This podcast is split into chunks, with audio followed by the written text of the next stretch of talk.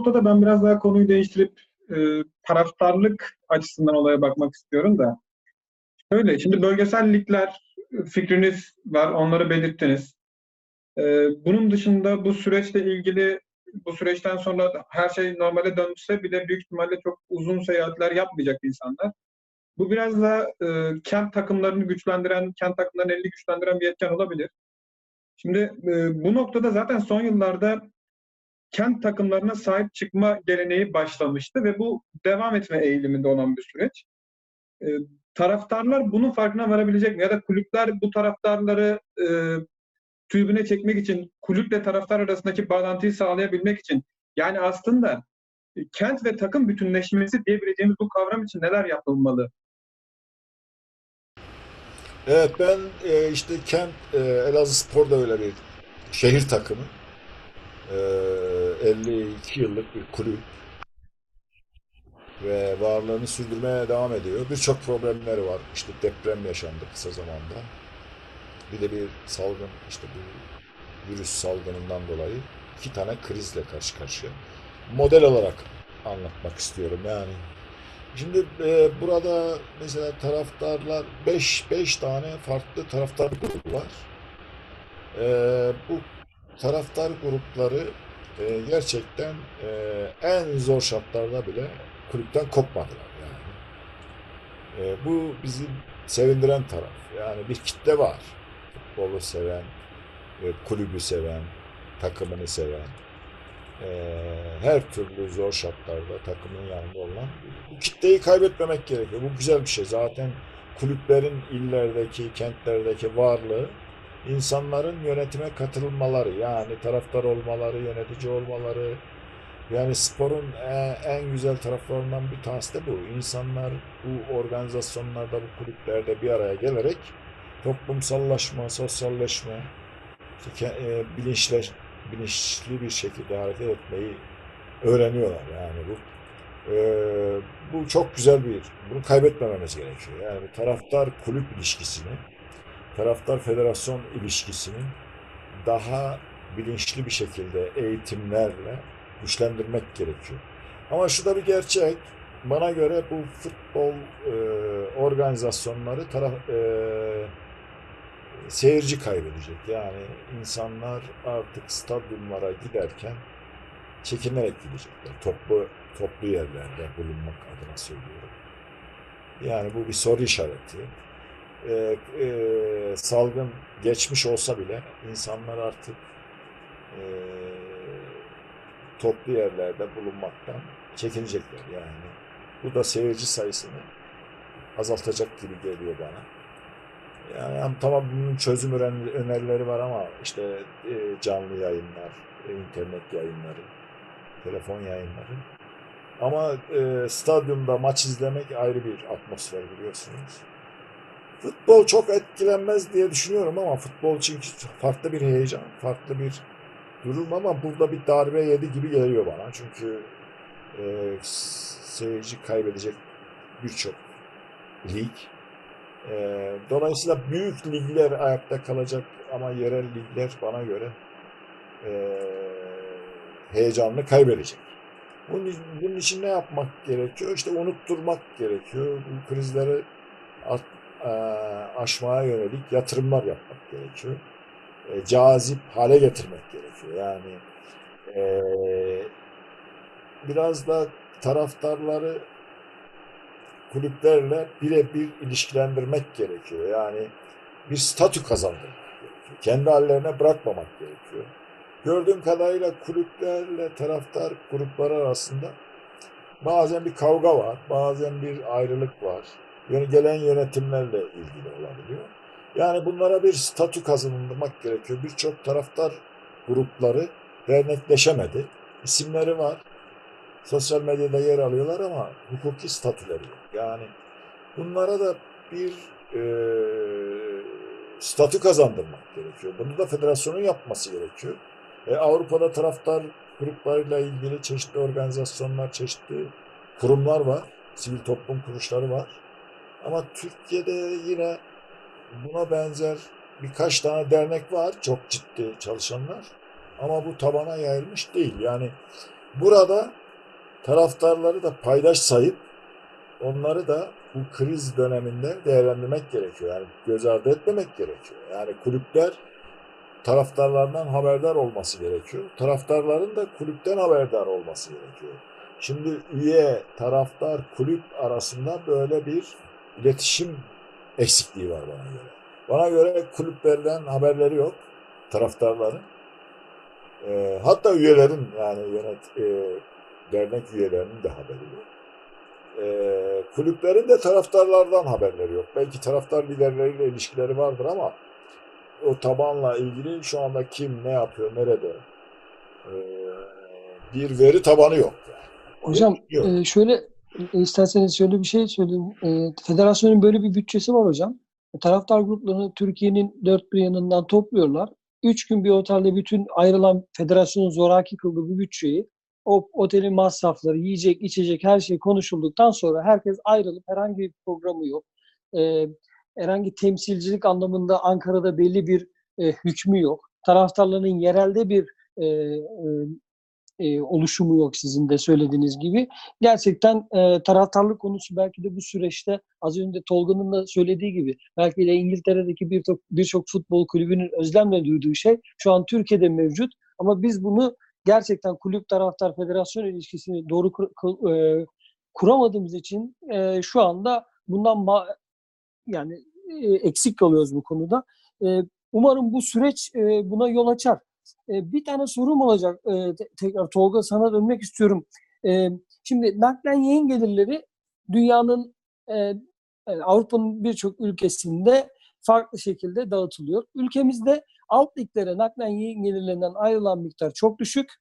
Süper Lig'den veya e, birinci ligden düşen takımların büyük bütçelerden küçük bütçelere döndüğü süreçte gittikleri liglerde hayatlarını devam ettirecek herhangi bir e, e, sübvansiyon yok. E, böyle olduğu için de zaten bir üst düşen takım artık e, domino taşı gibi en alt liglere kadar e, gidiyor.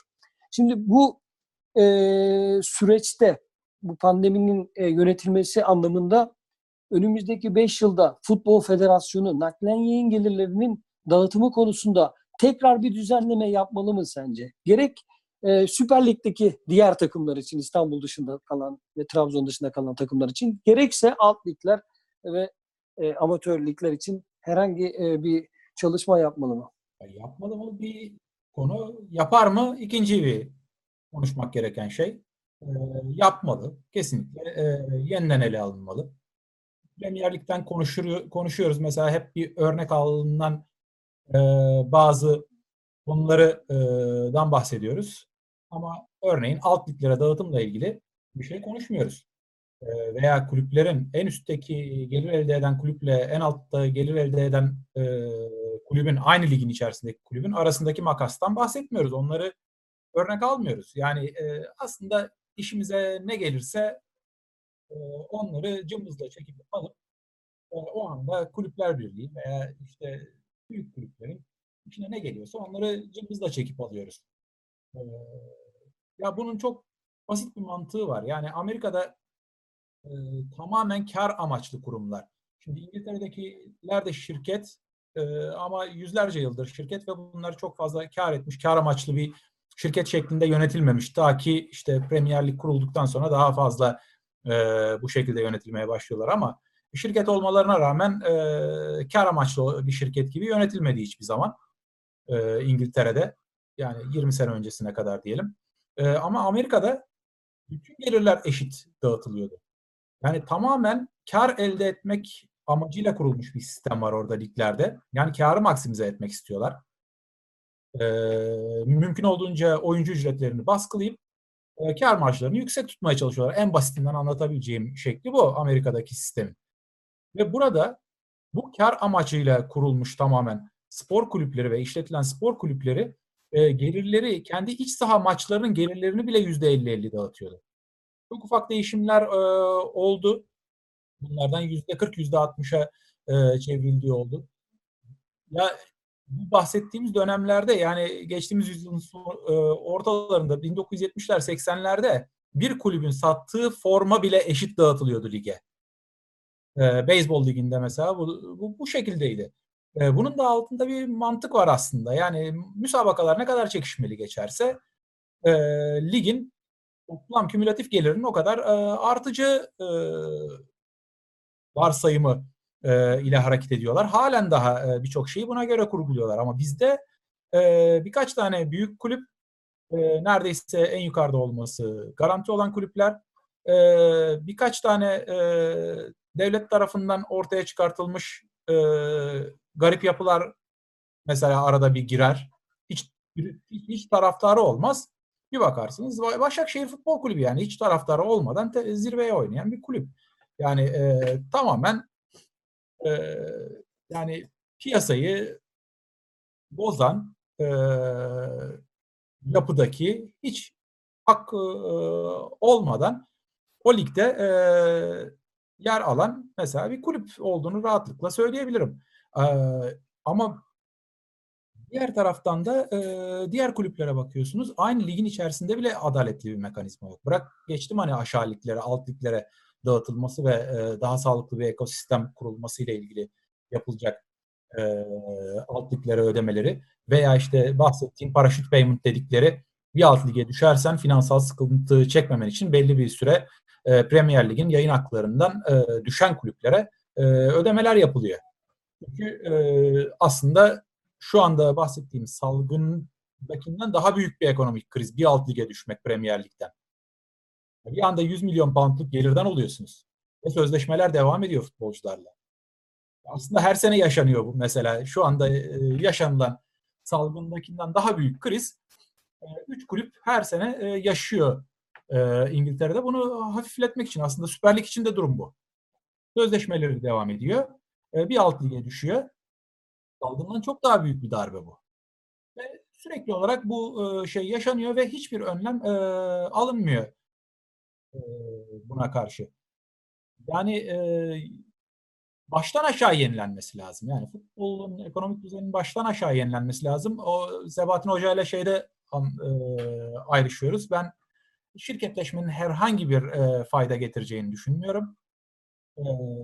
Premier Lig gibi bir şirket kurup da hakları ona devretmenin de hiçbir faydası olacağını düşünmüyorum. Ben dernek modelinin önemli bir model olduğunu onun üzerinden e, bazı düzeltmeler ve düzenlemeler yapılmasının ve taraftarların bilinçlendirilerek daha fazla kulüplerin içerisinde söz sahibi halde ve üye olarak yer almalarının e, daha doğru çözüm olduğunu düşünüyorum. Ama e, ya bu kulüplerin yapısıyla ilgili bir tartışma. Ama genel anlamda bu futboldaki ekonomik büyüklüğün nasıl dağıtılacağı, nakliyen yayınların nasıl dağıtılacağı, e, paketlerin bile nasıl oluşturulacağıyla ilgili konularda baştan aşağı düzenleme yapılması lazım. Ama düzenleme yapılmayacak.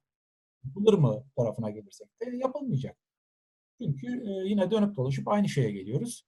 E, Türkiye Futbol Federasyonu'nda başkan olmak istiyorsanız belli bir birkaç tane kulübün desteğini almanız e, gerekiyor. Bunların desteğini almak için de e, gelecek olan paraları bu kulüplere aktarmanız gerekiyor. E, bunun da gelirin de e, en önemli kısmı naklen yayınlar olacağı için burada da herhangi bir düzenleme yani alt ligler özellikle lehine bir düzenleme e, yapılacağını çok fazla düşünemiyorum. E, bu salgın değil belki ama çok çok daha büyük bir ekonomik kriz bunun yapılma zorunluluğunu e, belki ortaya çıkarabilir. Yani İtalya'daki o şike skandalları vesaireden sonra futbol tamamen dibe vurdu ve e, daha biraz daha e, adaletli hali hazırda daha Bundesliga veya Premier Lig kadar adaletli bir dağıtım olmamasına rağmen daha adaletli bir dağıtım e, modeline geçmeleri gerektiğini, kulüplerin sadece kendi e, yayın haklarını pazarlaması değil, kolektif satışa bile 2000'lerden sonra geçti e, İtalya. İnanılmaz bir e, açık vardı. E, en üstteki kulüple aynı ligin en altındaki kulübün e, naklen yayın gelirleri e, arasında. İspanya'da da bu şekilde bir model işliyordu. E, ve çok çok büyük bir kriz olduktan sonra bunun e, kendi sağlıkları için de e, gerekli olduğunu anladılar. E, ya bence e, esas mantalitenin şu şekilde olması lazım. Yani e, futbolun genel büyüklüğünün arttırılması, pastanın büyütülmesi, yani kendi payının ne kadar büyük olduğu değil, aslında e, futbolun ne kadar büyüyebileceği ülkede e, öncelikli olarak e, stratejilerde göz önünde bulundurulması gerekiyor.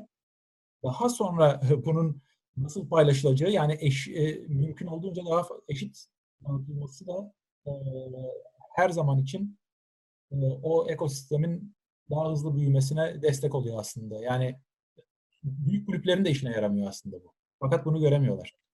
Şimdi kaldığımız noktadan devam etmemiz gerekirse e, ben biraz da olayı farklı bir konuya çekmek istiyorum. E, büyük ihtimalle bu süreçten sonra ödemeler noktasında e, futbolcular ve kulüpler arasında bir anlaşmazlık çıkabilir. Çünkü kulübün belki ödeme istememe, e, yani ödemek istememesi gibi bir durum olabilir ya da ertelemesi gibi bir durum olabilir. E, bu noktada Türkiye Futbol Federasyonu ya da daha yukarıdan bak, bakıldığında UEFA ya da FIFA'nın e, yeni kriterler ya da yeni yöntemler planlaması gerekecek mi? Özellikle alt liglerde mücadele eden takımlar için bakıldığında işte takımdan ayrılmak isteyen oyuncular olacak, parasını alamadığı için bu krizin götürdükleri ve götüreceklerini düşünürsek bu durum nasıl sağlanabilir? Yani özetle şu aslında söylemek istediğim yeni transfer yasağı ya da puan silme cezalarının yolda olduğunu söyleyebilir miyiz? Evet, şimdi eee, ben önce Tolga ve bir eee, yanlış anlaşılmadan dolayı cevap vermek istiyorum. Ku- dernekler kanunu profesyonel futbolu yönetmeye yetmiyor. Ben o o Ben onun da ona da yeterli olduğunu düşünüyorum. Yani çünkü futbol yönetiyor. UEFA da bir dernek, FIFA da bir dernek e, veya Yok. Şampiyonlar Ligi şampiyonu olan kulüplerin de önemli kısmı yarıdan fazlası dernek. Tamam, sivil toplum kuruluşu olarak oradaki eee, Anglo-Sakson yani batıdaki mantıkla bizim Türkiye'deki dernekler kanunu birbirine eee, örtüşmüyor. Dernek eee, daha işte geliri eee, kar amacı gütmeyen kuruluşlar. Yani batıda eee, sivil toplum kuruluşları üçüncü sektör biliyorsun işte devlet, özel sektör, sivil toplum kuruluşları. Yani eee sivil toplum kuruluşlarını sektörel olarak algılıyor. Bizde ise dernekler kar amacı güdemez biliyorsun. İşte üye aidatları ve bağışlar. Onun dışında bir şey sınırlı yani. Bu hukuki yapı, bu profesyonel yapıyı yönetmeye yetmiyor onu demek istiyorum yani. Benim yıllardır mücadelem bu yani. Yok ben Evet. Hocam öyle düşünmüyorum. hocam orada Ben orada şunu söyleyeyim Tolga. Üçüncü sektör olarak algılayabilsek sivil toplum kuruluşlarını Tolga şunu söyleyeceğim. Türkiye'deki ben de dernekler modelinin Türkiye'de aslında derneğin de, şirketlerin ço- e, büyük paydaşının dernek olduğu modellerin yani Almanya modelinin gibi bir modelin işleyeceğini düşünüyorum. Ancak Türkiye'deki dernek kulüp modellerinde gentleman's club gibi yani ama özel kulüpler gibi kendilerine. Yani seni üye yapıyor, oy hakkın yok diyor. Gir diyor, istemem diyor. Yani Tamam. özel yani egolarına düşmüş. düzenlemeler olması gerektiğini düşünüyorum. Hocam büyük demokratikleşmeyle ilgili e, adımlar Evet. atılması veya e, ticari faaliyetlerle ilgili esnekliklerin artırılması gerektiğini düşünüyorum. Fakat e, aynı şekilde Barcelona Şampiyonlar Ligi şampiyonu olduğunda da e, kar amaçsızdır. Oradaki şeydeki e, Avrupa'daki İspanya'daki dernek kulüplerde Almanya'daki dernek kulüplerde kar amaçsız. E, yani orada bir şey yok. Kar amaçlı olup olmaması o yıl içerisinde kar açıklayamaz anlamına e, gelmiyor. Ama e, uzun vadede e, elde etmiş olduğu karları kar payı olarak şirket hissedarlarına dağıtamaz. E, ya ama hani bu ba- başka bir e, alan Aynen. bir tartışma konusu. Benim çok e, hani benim kafamdaki şey e, çözüm biraz daha farklı. Yani şirketleşmenin İspanya bunu zorunlu tuttu. E, bütün kulüplere zorunlu tuttu. Sadece dört kulüp e, bir muaf bıraktı. Çok geçmişi e, daha şey olan e, dört tane kulüp E, ve bu dört tane kulüp İspanya'nın en başarılı kulüpleri e, diye bir hatta e, üç tanesi bunların. Atletik Bilbao, e, Real Madrid, Barcelona. Yani e, diğer kulüpler dernekken şirket haline gelmelerini zorunlu tuttu. Ve yine Barcelona ile Real Madrid dernekler şampiyon oluyor. Veya e, borçlulukları da daha azalmadı. o zaman da borçlulardı. Şimdi de çok fazla e, borçları var. Dernekken de borçlulardı, şirketken de borçlular. Yani e, bu e, biraz daha e, farklı bir şey olduğunu düşünüyorum. Yani kurumsal yapıdan çok onu yöneten insanların e, yani doğru yönetmesi durumunda kurumsal yapının o kadar büyük bir e, ayak bağı olacağını düşünmüyorum. Anlıyorum da şimdi denetleme mekanizmaları yok. Şimdi dernekler kanununda, bak sana çok basit örnekler vereyim iki tane. Ee, bir genel kurul üyelerden oluşuyor. Ee, üyelerin işte yönetim kurulu sayısının iki katının bir fazlasını yakaladın mı? Diyelim ki e, 20 tane yönetim kurulu üyesi var, örnek olsun diye söylüyorum. 40 tane genel kurul kişi yakaladın mı hem e, mali bütçeyi onaylıyorsun hem yönetimi seçebiliyorsun. Bu birinci mantık. İsteyen herkes üye olabiliyor, herkes delege olabiliyor, oy kullanabiliyor. İkinci mantık e, bu işte gelir getirici yapılarla ilgili e, denetleme konusunda. Denetleme kurulunu kimden oluşturuyorsun? Kendi içinden oluşturuyorsun. Yani kendi yönetimine, kendi denetleme kurulunu kendi kendine. Şimdiye kadar reddedilmiş bir eee, şey mali genel kurulda bilançonun reddedildiğini ben hiç görmedim yani. Belki çok az birkaç ekstrem örnek var. Yani Hocam bu Şimdi şöyle bir şey sorayım. Finansal tabloyu şirket sahibi e, yaptıysa kendi kendini de e, şey yapmıyor. Manchester United'ın çok büyük borçlan, borçlandı. E, Ya patronu, şimdi şöyle, patronu bunu onayladı. Orada şu var. bitiyor. Yani e, arada bir fark yok. Hani çok fark şu. yani Tamam, çok, yönetiyorsunuz çok güzel bir yere nokta, çok. Çok güzel bir noktaya temas ettin. Şimdi şirkette kar da senin, zarar da senin. E, Bizi ilgilendirmiyor. Devleti ilgilendirmiyor. Kardeşim kar da senin, zarar da senin kardeşim.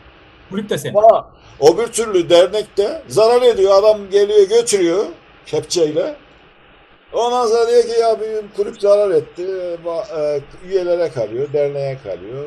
Kulüpler hep borçlu kalıyor. O üyeler onaylıyor zaten bunu şeyi söyledi. E tamam işte biz de onu söylüyoruz. Onaylıyorsa zaten o borç da problem o zaten. Diyoruz ki bu Borç fırsatı vermiyor insanlara yani. Şirket, şimdi Başakşehir'den bahsettim. Başakşehir niye e, başarılı? Yani şirket 7 kişi yönetiyor e, şirketi. Alan da razı, veren de razı. Kar da var, Ya zarar Büyükşehir da var. Belediyesi'nden o, o kadar büyük gelirler, şeyler, para Lan neyse işte mesela. Yani sanki bilet satarak mı gelir elde etti? Merchandisingle mi etti? Bey, bir başarı var mı? E, kendi Ticari içinde. olarak çok fazla e, spo- insan takip ettiği için sponsorluk gelirleri mi artıyor? Hiçbiri değil. Yani e, Hiç önemli değil. Hiç önemli değil. Yani en büyük pastadan en büyük pay alıyor mu? Yani kendi içinde bir yapı kurmuş yani. işte tamam yani hani ama e, ya bu. Yani orası Türkiye'de dernekler kanunuyla bu şirketleşme konusu tartışmalı konu. Yani birbirine karıştırılıyor. Üçüncü sektör dediğimiz o batıdaki modeller Türkiye'ye e, henüz Şimdi hocam şunu söyleyelim de bu hem de bu dernekler konusu özel bir konu. Ayrı, hatta bu, bugün bir kitabı da e, sizin e, yazılarınızdan bir kaynakçadan bir kitap da gördüm. Türkiye'deki dernekleşme, e, şirketleşme modelleri üzerine 97 yılında özellikle moda olan bir şey. Şimdi burada toparlamak için bu e, dernek e, şirket modellerini Türkiye'de işlemeyen bir yapı var. Yani diyelim ki Türkiye'de e, derneklerle yönetilen 100 tane kulüpten bahsedersek bu kulüplerin kongrelerinin kongrelerinin hiçbiri e, salt çoğunluk sağlanarak yapılmıyor. Sahte imzalar, olmayan üyeler, kimlik kontrolü, kimin ne olduğu belli değil. Yani burada aslında hepimiz de aynı belki model üzerinde birleşebiliriz. Ancak e, dernekler kanunu şirket e, kulüp derneklerini yönetmeye yeterli değil. Yani ayrı bir e, modelin geliştirilmesi lazım. Bu model içerisinde e, şirket dernek modeli veya sadece dernek veya sadece şirket modeli konuşulabilir. Ama mesela Sakaryaspor örneğinden, örneğinden yola çıkarsak eğer Sakaryaspor şirketin %99 ortağı olan dernek olmasaydı bugün Sakaryaspor tarihi olacaktı. Onun için ben bu modeli savunucusuyum. Ancak e, yeniden düzenlemenin, hocamın dediği gibi yeniden düzenlenmenin yapılması gerekiyor. Belki de hepimiz yani o başka bir programda veya başka bir ortamda bunu masaya yatırıp belki Türkiye'nin en büyük yarası, kanayan yarasıdır futbol anlamında. Şimdi e, şöyle bir durum var. futbolcular ve kulüpler arasında bundan sonraki süreçte oluşabilecek anlaşmazlıklar var ödemeler noktasında. Belki kulüpler e, maaşları ya ödememe ya da birkaç ay geç ödeme gibi bir yöntem ekleyebilirler. Burada futbolcuların bir alacak durumu olabilir. Futbolcu bunu benimsemeyebilir. Bu noktada bazı anlaşmazlık, anlaşmazlıklar bekliyoruz. Ortaya çıkabilir bir durum. E, tam da bu noktada federasyon ya da e, biraz daha yükseğe bakacak olursak UEFA ya da FIFA'nın yeni kriterler ya da yöntemler planlaması gerekmekte midir bu konuyla ilgili? Özellikle alt liglerde olan kulüplerde ekonomiler e, sıkıntılı zaten. Bu süreçle beraber de çok e, ciddi bir e, yara aldı aslında kulüpler. Bu durum nasıl e, sağlanabilir? Yani özetle şunu söylemeye çalışıyorum. Yeni transfer yasağı veya puan silme cezaları gündemimizde mi, yolda mı? Bunu bekleyebilir miyiz? Şimdi e, FIFA bu konuyla da ilgili bir çalışma yaptı. Yani futbolcuların haklarının kayıplarını telafi etmeye yönelik. Yani öyle bir e, çalışmayı da yayınladı. Bilmiyorum takip ettiniz mi, etmediniz mi? En Profesyonel Futbol e, Futbolcular Birliği de bunu Türkiye'de duyurdu. İşte şöyle bir modelleri var. İşte e, alt lige düşmüş veya kapanmış kulüplerde mağduriyeti olan futbolculara özgü bir fon ayırdı FIFA. Yani diyelim ki bir kulüp kapandı.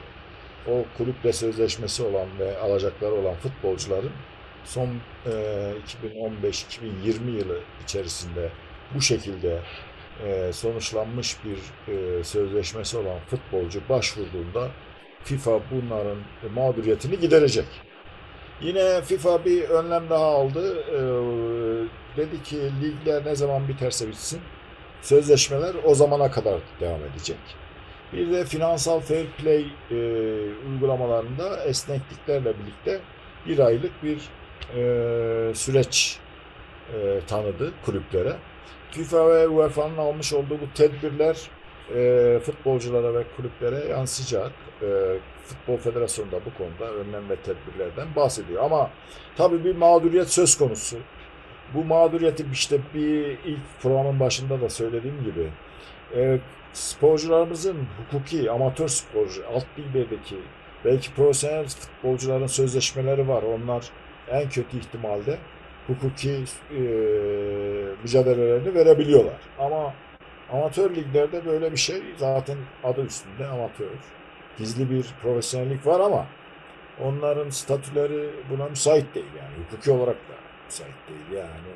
Belki bazıları belediyelerde, bazı kamu kurumlarında sözleşmeli personel olarak e, çalışabiliyorlar işçi statüsünde falan veya e, maaş alabiliyorlar ama e, ama bir, bizzat amatör faaliyet gösteren futbolcuların mağduriyeti artık o yönetimlerin ve kulüplerin inisiyatifine kalmış. Burada bir hukuki bir akit yok karşılıklı. Bir sözleşme yok. İkincisi alt liglerdeki 3. ligi, 2. lig, 1. lig gibi liglerdeki sözleşmeler noktasında e, futbolcuların sözleşmeleriyle alakalı bazı kulüpler kararlar aldı. Hatta Avrupa'da, İngiltere'de yanılmıyorsam, yanlış hatırlamıyorsam Mesut Özil e, şeyden e, yüzde otuzluk indirimi kabul etmedi. Öyle değil mi yani ben yanlış hatırlamıyorum. Ee, yani bazı kulüpler dedi ki indirim yapacağız. Ee, maaşlarda ödemelerde. Buna bazıları destek oldu futbolcular, e, futbol ailesi. Ee, bazıları kabul etmedi. Böyle bir tartışma var. Yani buna işte burada FIFA'nın, UEFA'nın veya Futbol Federasyonu'nun Türkiye Futbol Federasyonu'nun alacağı tavır önemli.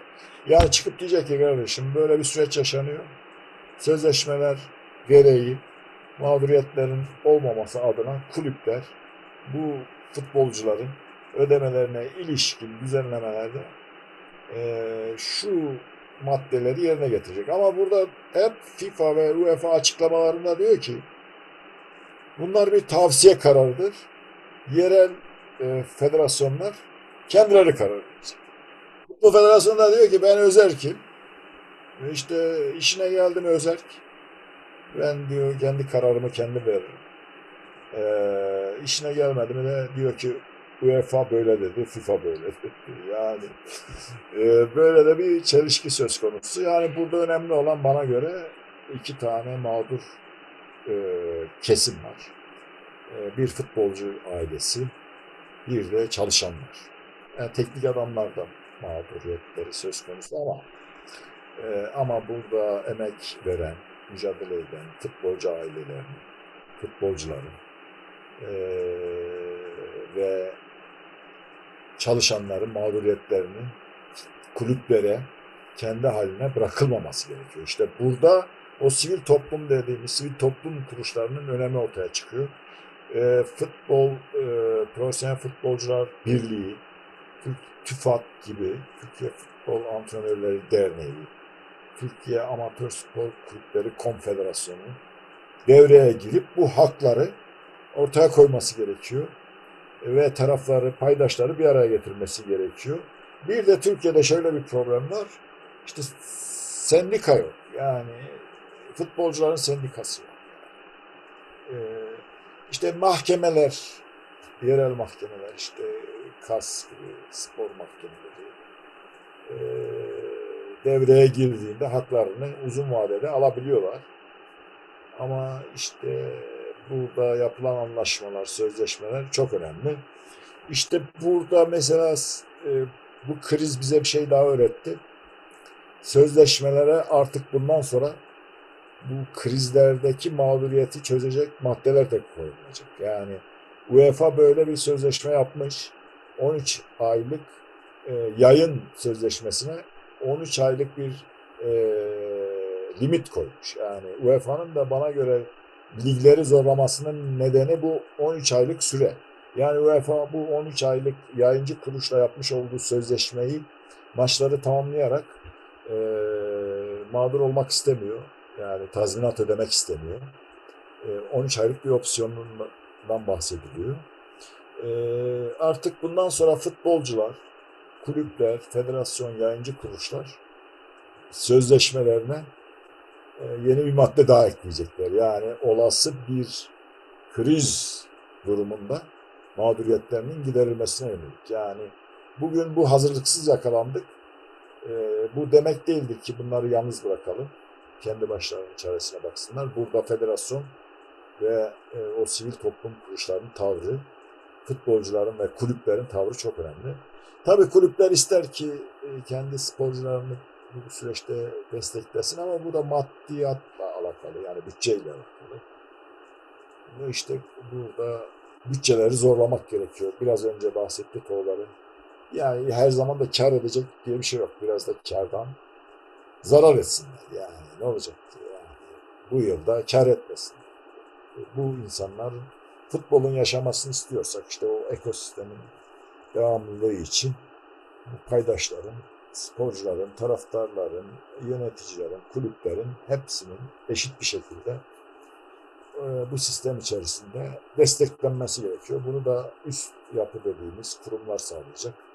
FIFA, UEFA bana göre yapıyor gerekeni, gereğini yapıyor yani. Son bir, bir buçuk aylık yakından takip ediyorum.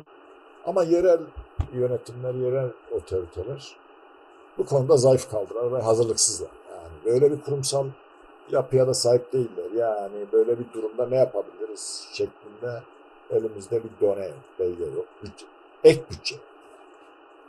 Onun için e, bu mağduriyetin giderilmesinden yanayım. Şimdi bütçe yok, hazırlıklı değiliz. Yani bu konular gerçekten dünyanın hiçbir ligi bence bu pandemi hazır değil. E, Tolga şunu sormak istiyorum.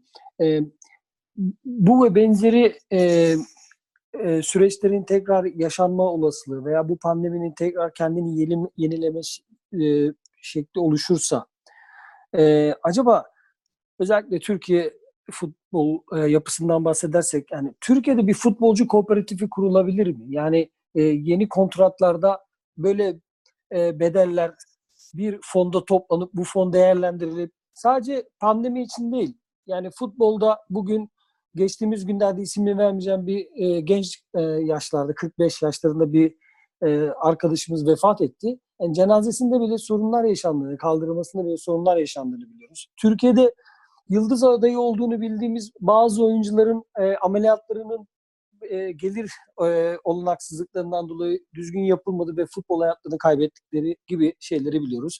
Hocamın da bahsettiği gibi Türkiye'de bir sendikal haklar konusu futbolcularla ilgili e, e, mevcut değil. Aslında bir yanlış anlaşılma var. Futbolcuların hepsi milyonermiş gibi görünse de e, Profesör FIFPro'nun yaptığı e, 2006-2016 raporuna göre e, dünyada e, 1000 dolar altında kazanan futbolcu rakamı yüzde 45'i 1000 dolardan aşağı para kazanıyorlar. E, fazla da uzatmadan şunu söyleyeyim. Hem bu süreci iyi değerlendirmek ve bu süreçten sonrası için e, böyle bir e, Türkiye Futbolcu e, Federasyonu kurulabilir mi? Hem de süreçte bütün paydaşlar nasıl bir araya gelebilir Tolga? Bu hani federasyon, kulüpler, futbolcular, fu- kulüp çalışanları ve amatör kulüpler bunlarla ilgili yeni bir dayanışma örneği yaratılıp bu bir kooperatife dönüştürülebilir mi sence? Kooperatife değil, Türkiye Futbol Federasyonu'nun bu olması lazım zaten. Adı Türkiye Futbol Federasyonu ise bu bahsettiğin tarzda e, Türkiye'deki futboldaki bütün paydaşların temsil edildiği ve or, oradan çıkacak ortak akılla futbolun yönetildiği bir kurum olması lazım zaten. Yani e, sadece büyük kulüplerin üstteki profesyonel e, yapının temsilcilerinin yer aldığı ve kendilerinin e, çıkarları doğrultusunda hem de uzun vadeli bile değil yani orta vadeyi bile düşünemeyen e, zihniyetteki e, kişilerin kısa vadeli çıkarlarını e, onda konuşuruz yani farklı sebepleri var. Kısa vadeli çıkarları doğrultusunda karar alan bir yapı olarak e, önümüzde Türkiye Futbol Federasyonu. Başka ülkelere baktığında sen de İngiltere'den biliyorsun. Başka ülkelerde de bu şekilde. E, sadece yüzde on pardon yüzde on profesyonel evet profesyonel futbolun e, İngiltere Futbol Federasyonu e, genel kurulundaki temsili yüzde on. Premier Lig, Championship, alttaki ligler dahil buna. Diğerleri futbolun diğer paydaşlarından bölgesel e, federasyonlar var oldukça güçlü. E, buralardan temsilciler var. E, ve futbolun pek çok alanından paydaşlar var ki bunlar da e, çok eskide kalmış. Aslında İngiltere'de bile e, konuşulan yeterince e, taraftarların bu yapılar içerisinde temsil edilmediği veya farklı paydaşların, kadın futbolunun vesairenin bu yapıların içinde temsil edilmediği ama bizimkine geliyoruz bakıyoruz. Profesyonel futbol e, almış götürmüş yani. E, diğerlerinde de futbolcuları temsil ediyor diye koydukları adamlar da sistemin tam göbeğindeki insanlar. Yok şu kadar milli olmuş, yok şuralarda e, işte Avrupa kupalarında e, hakemlik yapmış, Dünya Kupası'nda hakemlik yapmış gibi bazı tamamen profesyonel futbol içerisinden çıkıp o yapının içerisinde e, yer almak durumunda e, olan kişiler. Aslında bir hakemler e, bağımsız bir hakemler e, sendikası veya oluşumu kurup onların gönderdiği beş tane delege orada e, yer alması yerine demokratik bir şekilde e, tamamen nasıl diyeyim e, daha kontrol edilebilir e, bir şekilde e, daha önceki millilik sayısı vesaire gibi yani çok anlamsız kriterler yani paydaş sokmaya çalışırken bile içerisine bunu doğru bir şekilde yapmıyorlar. Onun kendi içerisinde kurumsallaşmasını sağlayıp oradan çıkacak aklın e, genel kurul yapısı içerisinde temsil edilmesi değil tamamen e, popülist e, bazı kurallara göre bu buradan kişilerin temsili var. Zaten hani oradan gelen kişilerin temsili de aslında çok bir şey değil. Yani e, hep diğerlerinin tamamı işte Süper Lig'den şu kadar temsilci, bu e, Birinci Lig'den bu kadar kişi vesaire diyorsunuz ve onlar e, karar alıyor. Türkiye Futbol Federasyonu zaten Türkiye Futbol Federasyonu değil. Türkiye e, nasıl diyeyim Kulüpler Birliği aslında orası. Yani liglerin e, kulüpleri bir araya gelmişler. E, kendi maçlarını yöneten hakemler içerisinden de e, birilerini şey yapıyor. Hiç amatör e, liglerde hakemlik yapmış birinin orada delege olma ihtimali var mı? Yine profesyonel yapının içerisinde hakemlik yapmış olanlar orada e, temsil edilecek vesaire gibi. E, aslında profesyonel futbol birliği orası. E, bu yapıyı Türkiye e, Futbol Federasyonu'nu Türkiye futbolunu temsil edecek şekilde düzenlerseniz ama bu siyasetin de işine gelmeyecek. E, çünkü birçok alt bileşeni olan ve birçok organik yapının temsilcilerini yönlen, gönderdiği bir e, yapı kurarsanız orada siyasi yapı da bunları kontrol edemez. Şu anda siyasetin e, kontrol etmesi kolay olduğu için de zaten bunu tercih ediyor ve değişmiyor da. E, ve bu sebeple de e, değişmeyecek. Yani en önemli şeylerden bir tanesi bence bu. Burada kilit kilit olmuş durumda adeta. Yani e, siyaset bundan memnun. E, mevcut yapıyı e, kim değiştirecek? Değiştirebilecek ortada kimse yok. Bir güç yok. Zaten e, a ben geleyim de e, koltuğumu işte e, amatör kulüplere şöyle teslim edeyim diyeceğiniz bir yapısı yok. ASKF'nin başındaki zaten es- eski başkanı Gençlik Spor Bakanlığı'nın TFF'nin içerisinde orası da rahatlıkla e, kontrol edilebilmiş durumda. Yani organik e, sivil toplum kuruluşlarının oluşup bunların temsilcilerinin olacağı bir genel kurul yapısı zaten isteyen yok. Ya bunu nasıl diyeyim e, zorlayacak bir e, yapı olmadığı için orada bir değişimin yapılma. E, bir taraftan da kanunla da bunun önü kesilmiş. Örneğin şu konuşulmuyor. Ben mesela e, Hollanda'da gidip ben bir lig kuruyorum ve e, kendi futbol federasyonumu kuruyorum diyebilirsiniz. Buna hakkınız var. Ama Türkiye'de bu yok. Yani e, büyük taraftar kitlesi olan e, kulüpler atıyorum biz bir araya geliyoruz başka bir lig kuruyoruz. Siz hani dört büyükler kendi aranızda oynayın ama biz Sakarya, Göztepe, Karşıyaka vesaire taraftarı olan, kitlesi olan kulüplerde bir araya gelip kendi e, ligimizi, kendi federasyonumuzu kuruyorum deyip mevcut yapıyı zorlayabilecek, değişime dönüşüme zorlayabilecek bir e, hakları da yok. Kanunen de kısıtlamışsınız. Yani kilitlenmiş durumda. Ben buradan hani nasıl çıkış olabileceğini çok bilmiyorum e, e, açıkçası. Çünkü inisiyatiflerle güç dengeli bir şekilde dağıtılmamış. Yani inisiyatifi ele, elinde tutanlar zaten mevcut sistemin gücü elinde tutanlar zaten mevcut sistemin devamını istiyor. O yüzden de değişim için ben bir e, aralık kapı göremiyorum. Diğer bahsettiğim önemli konulardan bir tanesi e, risk yönetimi tarafı. Aslında e, bu pandemiyi becerikli, vasıflı e, spor yöneticileri görmüş. Wimbledon mesela e, parasını aldı. E, Open golf turnuvası parasını aldı, iptal etti ve e, Ne, ne kadar aldıklarını bir daha tekrarlar mısın Tolga? 100 milyon pound'un üzerinde para aldı Wimbledon tenis turnuvası. Yani O- yani etkinlik iptal sigortası yaptırmış. Bunun içerisine de 2003'teki SARS krizinin daha sonra da e, benzer krizlere global anlamda yol açabileceğini düşünerek e, sözleşme maddesinin içerisine e, bunu da koydurmuş sigortasının içerisine. Yani global salgınlar sebebiyle iptal edilmesi durumu da diye bunu da koydurmuş ve şu anda parasını alıyor. E, bilet almış olanlar varsa bunlara parasını iade ediyor. Çalışanına da ödemesini yapıyor. Her şeyi yapıyor ve gayet rahat bir şekilde bunu geçiyor. E, şimdi e, bununla ilgili Türkiye Futbol Federasyonu liglerin iptaliyle ilgili neden bir sigorta yaptırmadı? Ya bir sigorta yaptırmış olsaydı e, çok ciddi anlamda şu anda ihtiyaç olan paranın parayı rahatlıkla sigortadan e, alabilirdi. Ama neden yaptırmadı? Belki birilerinin aklına da gelmiş olabilir orada profesyonellerin içerisinde e, hani bilgili dünyayı takip eden kişiler de var. Ben de tanıyor, tanıdığım kişiler var. E, bunların belki aklına gelmiştir ama şimdi iş çıkarma başımıza derler. Yani yönetim kuruluna bunu söylediğinizde. Senelik belli bir maliyeti olacak. Ona onu vereceğimize e, hani menajerlere şeylere biraz daha para kazandıracak transferlere harcarız o parayı diyecekler. Senelik 2 milyon pound ödeme yapıyormuş Wimbledon buna. Son 18 senedir yapıyor. Ama 100 milyon pound'un üzerinde para aldı. 36 koydu ve 100 aldı. Ama 100 milyon pound bu arada Türkiye'deki futbol cirosunun herhalde altıda biri. Ee, Hocam siz de onaylarsanız yani 100, Tabii. 100 euro altıda biri dönem Türkiye futbolunda dönem paranın altıda birini e, Wimbledon Tolga'nın da ifade ettiği gibi e, Wimbledon e, tenis turnuvasının düzenleyicileri böyle bir öngörüye sahip olarak çünkü dünyada bu pandemi ilk defa yaşanmıyor. Bu yedinci pandemi benim bildiğim. SARS 2003'teki kriz e, profesyonel yöneticilere bazı e, yani öngörüler getirmiş. E, Tolga tam senin dediğin şunu şekliyle söyleyeyim. Sadece riskte salgın da değil. Elazığ'dan bahsediyoruz. Deprem.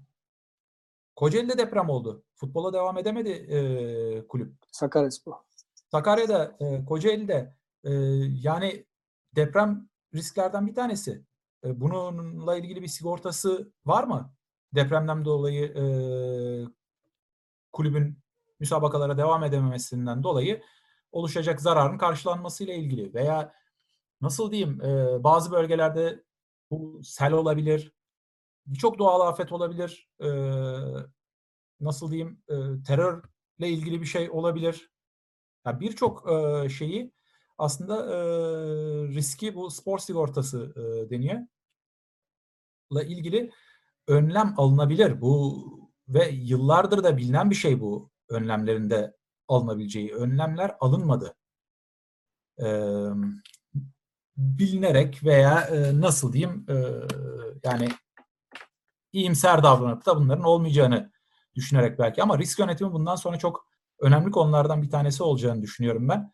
Alt ligler içinde e, örneğin oyuncuların e, gelirlerinin garanti altına bütün sezon boyunca alınması eğer kulüp ödeyemiyorsa ödemelerin yapılmasıyla ilgili belki e, sözleşmelerin içerisinden bir miktarını TFF bu sigortaların yapılmasını zorunlu kılıp e, sözleşmeyi bu sigorta yoksa onaylamayacağım diyebilir. Yani e, bu mekanizmaların çoktan düşünülmesi lazımdı. Yani salgının beklenmesi değil ama umarım bu birazcık daha e, farkındalık yaratır.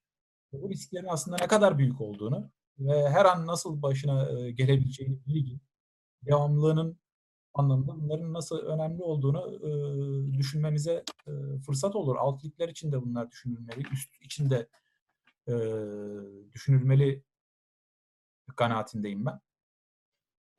E, diğer bir konuda e, bu maçlar nasıl oynanacak?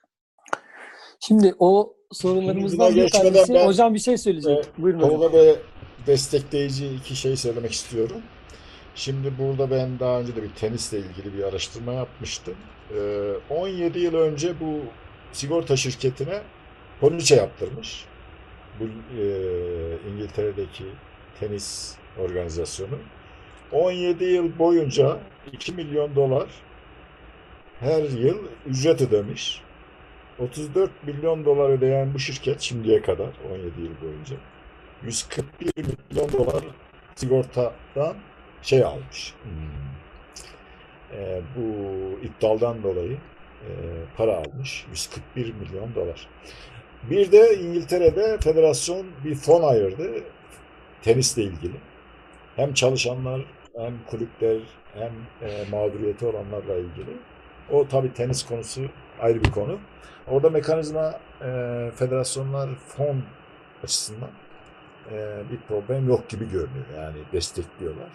Yani bizde de artık bu fonların olması gerekiyor. Yani e, bu hem futbolcuların, sporcuların, e, kulüplerin mağduriyetini bu işte deprem gibi, sel gibi, iptal gibi konularda mağduriyetlerin gidermeye yönelik bir sigorta e, mekanizmanın oluşturulması gerekiyor. Ben de bundan yanayım. E, bir de ikincisi bir önceki konuyla ilgili Tolga Bey işte kanunlar diyor ki kanun Türkiye'de futboldan sorumlu tek kurum Türkiye Futbol Federasyonu'dur. Deyince bütün kapılar kapanıyor. Yani tek eee, karar verici kurum Türkiye Futbol Federasyonu. Kanun da böyle diyor yani. Dolayısıyla diğer oluşumlar, o şirket, e, şey, e, sendikalar, e, dernekler, üst kurullar, işte kulüpler birliği, ondan sonra Türkiye Amatör Spor Kulüpleri Konfederasyonu. Bunların e, futbolla ilgili söyledikleri hiçbir şey hukuki olarak bir anlam ifade etmiyor. Yani sadece işte tavsiye niteliğinde. Dolayısıyla e, bu futbol demokratik yapısını oluşturmaya yönelik eskiden bir futbol şurası vardı. E, Eski 3813 sayılı kanun içerisinde de var yani. iki yılda bir futbol şurasının toplanması gerekiyor. E bu ne oldu? Farklı evrildi. Şimdi İstanbul'da mini toplantılar yapıyorlar. Zirve adı altında. İşte paydaşları bir araya getiriyorlar. Federasyon temsilcileri, bakanlıktan ve kulüplerden. E, biz ne yaptık? Futbol zirvesi yaptık. Yok kardeşim böyle futbol zirvesi mi olur? Orada yani futbol zirvesi demek, futbol şurası demek, futbolla ilgili herkesin içinde yer aldığı, iki yılda bir yapılması gereken bir organizasyon. Yani, yani bu dostlar bizi pazarda görsün organizasyonu da değil. Ciddi bir şekilde önceden hazırlanmış formatı, arama konferansları gibi problemlerin tespit edildiği, çözüm önerilerinin konuşulduğu bir futbol şurasına ihtiyacımız var. Bu erteleniyor sürekli. Erteleniyor, erteleniyor. Kimse de bunu hayata geçirmiyor. Ve bu da işlerine gelmiyor. Yani işte deprem oldu. e, Futbol Federasyonu ne yaptı? Zoraki bir karar aldı. Elazığspor Lig'den çekildi. E ne yapayım yani şimdi Elazığspor Lig'den çekildi. Çekilmese ki ne olur yani? E ne yaptı Elazığspor'a? Bir destek mi oldu yani maddi anlamda? Elazığ Elazığspor Belediye çekilmedi ama hocam. Aynı şehrin diğer profesyonel ya takımı yani deprem yaşadık. İşte ikinci üzerine e, şey yaşıyoruz. E yani ben hiç bir tane futbol federasyonu temsilcisinin buraya geldiğini görmedim yani. Bakanlar dışında. E futbolla ilgili bir tane adam gelmedi ya. Bir ele Malatya bölge il temsilcisi geldi. Bir iki fotoğraf çekti gitti yani. Yani bu mudur yani? Futbol kulübün yanında olmak, futbolcunun yanında olmak. Şimdi burada mağdur olmuş çocuklar var, futbolcular var. Yani ne oldu yani? Bunlara kim sahip çıkacak? E kulübün de kasasında para yok. Kim yardım edecek yani? Bu mudur yani? Futbolu yaşatmak, yürütmek, yönetmek. İşte devletleşme diyoruz ya devletleşsin daha iyi yani. devletleşsin kardeşim yani. Bunlar yapmıyorlar bunlar iş. Kendi kendi menfaatleri doğrultusunda hareket ediyor. Gidiyor senin benim sayemde koltuğa oturuyor. Ondan sonra ilişkilerini geliştiriyor. Aa, ne güzel yani böyle bir şey olur mu? Bunu sorgulayan da yok, yargılayan da yok. Bir anımı anlatayım size. 2013 yılında e, Sakaryaspor Kulüp Başkanıyken Türkiye Futbol Federasyonu düzenlediği Mali Kongre'ye katıldım. Mali, Mali Kongre'den bir gün önce transfer e, yasaklı olan 3 kulüp Sakaryaspor, Ankara Gücü ve Kocaelispor başkanlarıyla Ankara'da bir basın toplantısı düzen- düzenledik. Ankara Gücü Gül- e, Kulübü tesislerinde. Büyük bir ses getirdi. Gazetelerde yer aldı bu basın açıklaması. Mali Kongre'ye gittiğimde de aa işte sen misin o çocuk hani taraftar başkan diye başkanlar aralarına beni aldılar. Ondan sonra genç İlhan Cavcav da o zaman sağdı. Oturdum. Şimdi aralarında başladılar konuşma. Tabii ben heyecanla alt liglerin sorunların, transfer yasakların, işte gelirlerimize el konması, amatörden bulduğumuz oyuncuların 12 ay bekletilmesi konularını konuşacağımızı hazırlığını yaparken Mehmet Yiğner'le Ankara Gücü eski başkanıyla başkanlar aralarında konuşmaya başladı. Şimdi federasyon başkanı konuşma e, yapacak. Arkasından da Trabzon başkanı e, çıkacak. Trabzon başkanı konuşma yaparken eğer birileri kürsüye saldırmak isterse biz araya girecek derlerken ben dedim özür dilerim benim kalkmam lazım. Nereye gidiyorsun dediler. Ben dedim valla taraftar başkanım burada şi- bardak kırılsa benden bin özür diliyorum ben burada olamam diye ayrıldım. Ve böyle bir anım oldu yani Mali Kongre'de sadece bu iki kişinin tartışmasını yaşayıp kongre dağıldı. Oradaki maliyeti ben size anlatamam. O otelin odalarında harcanan e, otel paraları, yemek paraları ve bir sürü israf size anlatamam. Onun için Türkiye Federasyonu'nun düzenlemiş olduğu kurullarda veya toplantılarda veya mali kongrelerde yaşanan ortam budur. Ben kendi birinci elden bunu size söyleyebilirim. Evet Gökhan e, sende söz. Ya şöyle ben e, şimdi sosyal medyadan gelen sorularımız var son olarak ama ben ona geçmeden önce demin konuştuğumuz o sigorta rakamlarını biraz daha somutlaştırmak isterim. E, şimdi hocam söyledi 141 milyon dolar e, sadece organizasyonun sigortadan aldığı para yani güncel kurla hesapladığımız zaman 987 milyon TL yapıyor. 987 milyon TL de geçen yıl yalnızca Süper Lig'in elde ettiği toplam gelirin dörtte biri yaklaşık. Yani şöyle geçen yıl ekolik raporları var. Geçen yıl Süper Lig toplamda 4.2 milyar TL gelir elde etmiş. Ve bizim ligimiz eğer şu an sigortalı olsaydı biz şu an yaklaşık olarak atıyorum e, dörtte birini alıp bunu çok rahat bir şekilde futbolculara ya da işte kulüp çalışanlarına ödenecek şekilde e, finanse edilebilirdi aslında Türkiye Futbol Federasyonu tarafından. Önce bunu bir e, söyleyeyim. Arkasından da sosyal medyadan gelen sorularımız var. Ben öncelikle soru soran Cevat Şahin'e, Kaan Çata, Avukat Fa- Faruk Sınır'a, Emre Baş'a ve Avukat Batuhan Severden'e teşekkür ediyorum. E, aslında soruların birçoğunu program içinde cevaplamış olduk ama ben e, genel anlamda sorulduğu için yine e, bir iki tane soru yönelteceğim. E, şöyle bir soru gelmiş. Emre Baş sormuş. Sizce temel sorun takımların az gelir elde etmeleri mi yoksa yapılan plansız harcamalar mı demiş. Evet, ikisi de bana göre hem kulüplerin gelirleri düşük alt ligler için söylüyorum bunu. Çok düşük gerçekten. Ee, bir de kulüpler biliyorsunuz doğru yönetilemiyor. Yani ekonomi yönetimleri çok zayıf. Yani kendi ürünlerini geliştiremiyor, organizasyon yapamıyor, sponsor bulamıyor, reklam yapamıyor, ürün geliştiremiyor. Gelir maç bir, bir iddia geliri var.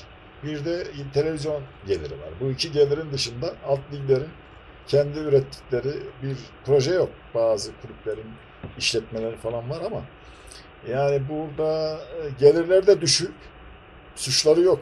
Yani 3. ligde, 2. ligde bir takımın geliri çok düşük gerçekten. Yani giderler çok yüksek.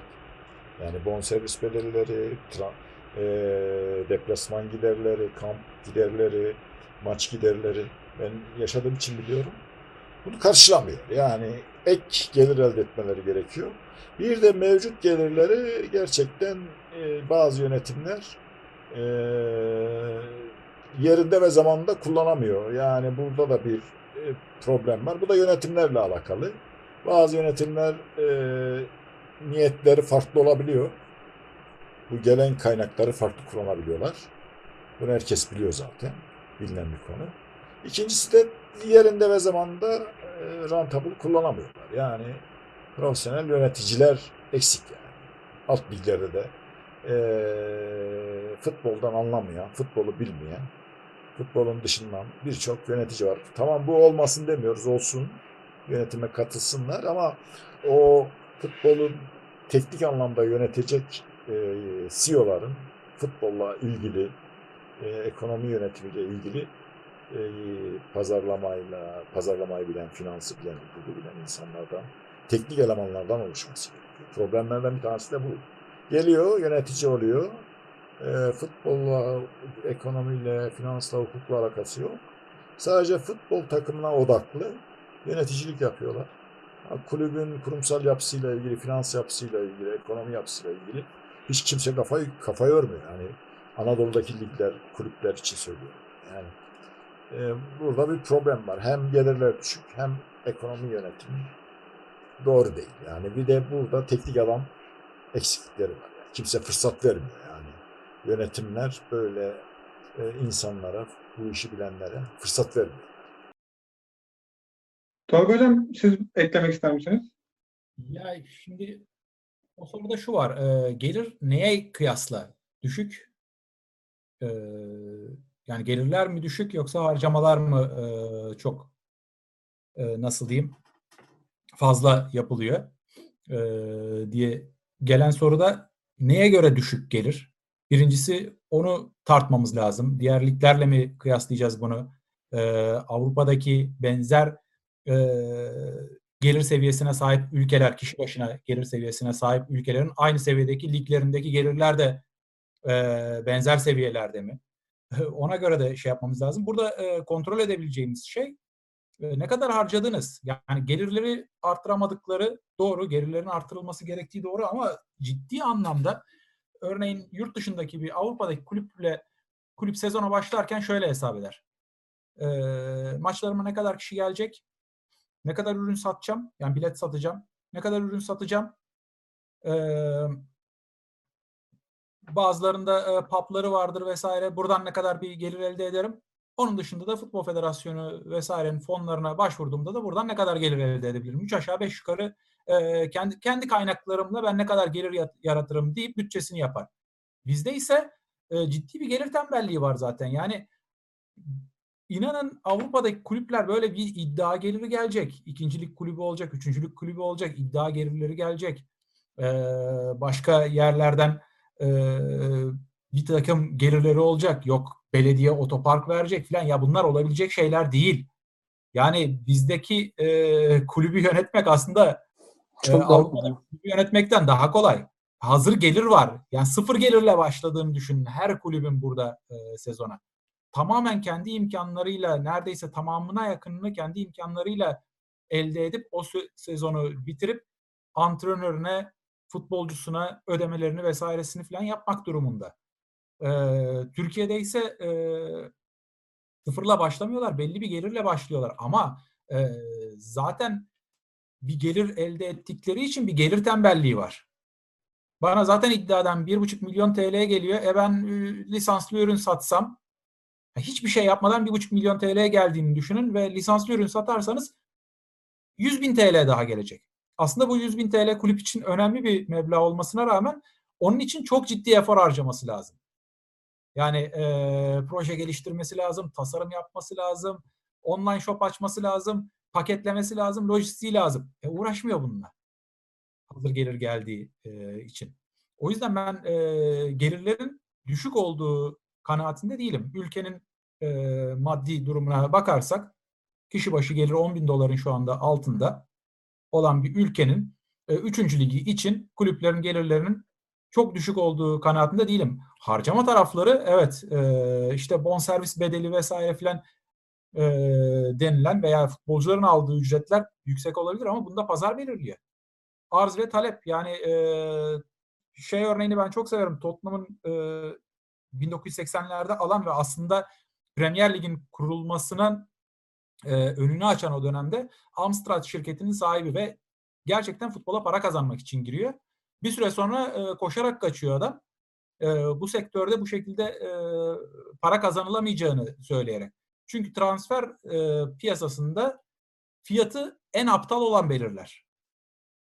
Ve yeterince e, aptal yöneticimiz var bizim. O yüzden zaten bu e, fiyatlar bu kadar e, bonservis bedeli denilenler denilen veya futbolculara ödenenler bu kadar yüksek. Yani veren var. Veren olmazsa bu e, şeyler yani her kulüp kendi e, bütçesini düzgün bir şekilde oluşturmayı ve yönetmeyi bilirse zaten bu fiya, e, bu piyasa fiyatları oluşmayacak. E, yani temel olarak diyeceğim en kontrol edilebilir olan şey sen elindeki paraya göre harcama yapman. İlhan Cavcav Süper Lig'de yıllarca kulüp yönetti. Borçsuz olarak da verdi. E bu yapılabiliyor demek. Yani birçok kulüpte bunu çok çok rahatlıkla yapılabilir. Senin gelirin bu. Evet gelirini arttırmaya çalışman lazım ama gelirin neyse de ona göre de harcama yapman lazım. Hani bu dengeyi e, gözetildiği sürece e, kulüpler herhangi bir finansal e, zorluk yaşamazlar. Niyet önemli. Niyet, niyet önemli. Niyet. Niyet. Ya ben e, nasıl diyeyim? Aynen yani basiretli basiretli e, yönetici ve iyi niyetli yönetici. Yani kulübü için çalışan yönetici e, olması durumunda zaten bunların yapılacağını düşünüyorum. Yani çok zor şeyler değil. Ama şöyle bir durum da var. E, eğer siz bilmem ne belediye spor, e, sizin bir hedefiniz var. Her kulüp e, bir hedefle lige başlar. E, ve buralara suni paralar aktarılıyor. O isim altında, bu isim altında işte o sene burayı işte siyaseten kazanmamız lazım. O yüzden buraya verelim. E ne oluyor? Bunlar da gelen para nasıl diyeyim futbolun içerisinde üretilmeden gelen para e, bir anda akınca transfer piyasası da yüksel, yükseliyor. Futbolcuların istedikleri ücretler de yükseliyor. E bu diğer kulüplere de e, negatif etkisi oluyor. Burada aslında işte siyasetin futbolun içine ister e, belediyelerden yana söyleyin, isterseniz de e, devlet tarafını söyleyin. E, girdiği zaman pazarı bozan bir yapısı var. Yani her ne kadar bazen destek gibi gözükse de o sizin için bir destek olabilir. Ligdeki diğer kulüpler için de köstek. Sonuçta 3 tane kulüp çıkacak. Tamamen e, rekabetin, e, kulüplerin kendi gelir yaratabilme, taraftar e, kapasitesi vesairesine göre e, oluşacak olan sıralamayı siz dışarıdan gelen bir maddi kaynakla bozuyorsunuz. Almanya'daki çocuk parası gibi yani. Bir de orada ekleme, ekleme yapmak istiyorum. Çok önemli bir konu. Ee, kulüpleri bir de bu yapılar kullanıyorlar işte. Bu dernekler kanununun burada sıkıntısı da var. Yani kulüpleri ele geçiriyorlar. Şimdi kamulaştıramadıkları paraları kulüpler üzerinden resmileştirip, kamulaştırıp bir şekilde eee bütçelendiriyorlar. Yani burada kulüpler kullanılıyor yani. Ben şunu söyleyeyim. Bunu dernekte yapmak çok çok daha zor. Şirket olursanız dünyanın yok. en kolay işi. Dernekte de yapıyorlar ya. Çok basit yapıyorlar yani. Şirkette çok daha kolay. Yani örneğin Uruguay'da bir şirket e, menajer e, satın aldı. Hatta bu e, belirli sayıda futbolcuyla sözleşme yapılabilme e, kısıtı da ondan sonra geldi. Yanlış hatırlamıyorsam ya Uruguay ya Paraguay'dı. Şirk, kulübün 300 tane kayıtlı futbolcusu var. Hepsi de aynı menajerin yani kulüp başkanının futbolcuları aslında para paravan olarak kullanıyor. Ve Ya şirket işte onu demek istiyorum. şirket Kulüpleri kulüpleri bakın işte sorabilen kimse yok. kulüpleri e, o yapılar ele geçirebiliyor. İşte buna menajerler de diyebilirsin, belediyeler de Şirket diyebilirsin. olursa daha kolay. Parasını öder alır. Alıyorum der ve şey yapar. Ya Manchester United'ın bütün hesaplarına iki- 1990'lı yıllarda ulaşabilirsiniz. Kamuya e, şeydi, e, borsaya koteydi. Daha sonra e, bir kulüp sahibi geldikten sonra çıkıp bir tane bana doğru dürüst e, Manchester United'ın finansal tablolarıyla ilgili bilgiyi artık bulamazsınız. Amerikalılar e, Malcolm Glazer aldıktan sonra. Amerika'daki şeyler e, hep örnek gösterilir Amerikan ligleri ama acayip e, çok kötü yönleri de vardır. E, Amerikan ligleriyle ilgili kulüplerin finansal tablosunu falan bulamazsınız. Yani Tabii tabii ben mesela ben- şirkette kötü niyetli davranmak çok çok daha kolay tabii tabii Amerika Amerika'da göre. Mantıkta zaten şeye ulaşamazsın onlar kendi yapısı içerisinde. Bir de işte İngiltere'de bir yeni bir tartışma var. Newcastle'ı satın alacak e, Suudi e, kral. Böyle de bir tartışma var. Nasıl olacak şimdi? Hem siyasetten hem şirket olarak hem dernek olarak. Tabii Yani aynı, futbol aynı zamanda e, benim PR araçlarından biri olarak ama bu çok oldu zaten. Paris Saint Germain'de Katar'ın Birleşik Arap Manchester City'de Birleşik Arap Emirlikleri City Futbol Grup daha doğrusu. yani işte futbolda araçları. O, yani futbolda doğru bir mantık kuramıyorsunuz her zaman olduğu gibi. Futbolun kendine özgü bir e, ya- siya, Valla şirketleşirseniz isteyen istediğini yapar.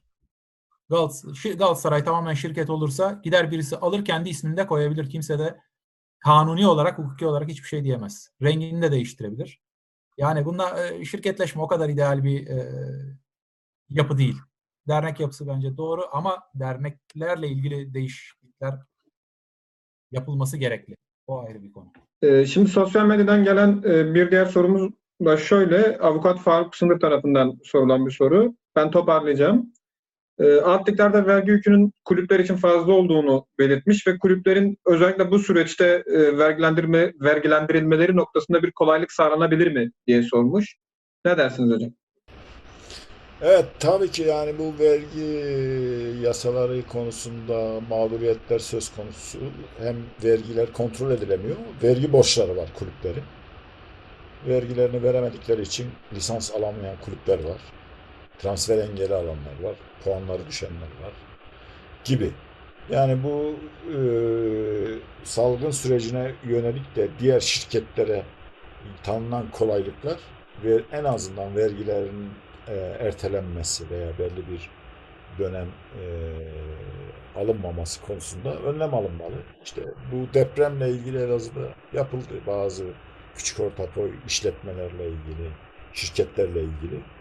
Ama kulüplerle ilgili böyle bir e, tasarruf henüz söz konusu değil. Tabii ki bana göre de bu vergi borçları ertelenmeli veya silinmeli kardeşim. Yani e, vergi borcu çok da yüksek değildir diye geliyor bana.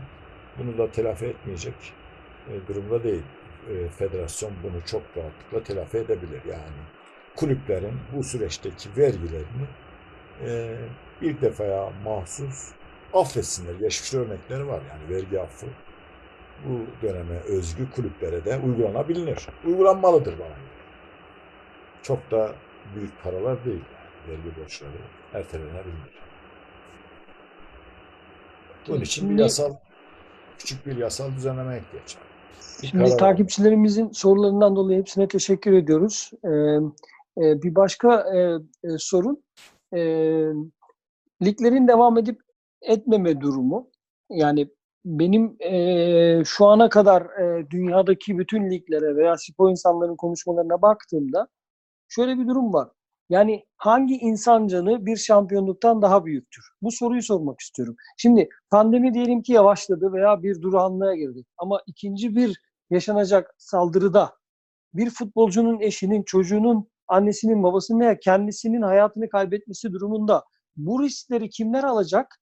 Yani şunu söylüyorum. Bence ligleri donduralım. Yoksa öldüreceğiz. Böyle bir riski alıyoruz. Eğer ki bir kişi hayatını kaybederse bu pandeminin ikinci bir sıçramasından dolayı böyle bir sorunla karşı karşıyayız. Yani ligler hiçbir zaman e, bir emir gelmedi ki e, yazın oynanmasın veya devam edelim. 5 ay, 6 ay donduralım. kaldığı yerden nerede kaldıysa sağlıklı koşullar yerine getirildiği anda liglere o zaman devam edelim. Durumu neden e, istenmiyor? Tabii ki sebepleri var, mad- maddi sebepleri var. Futbolun kendi hayat dönencesi var.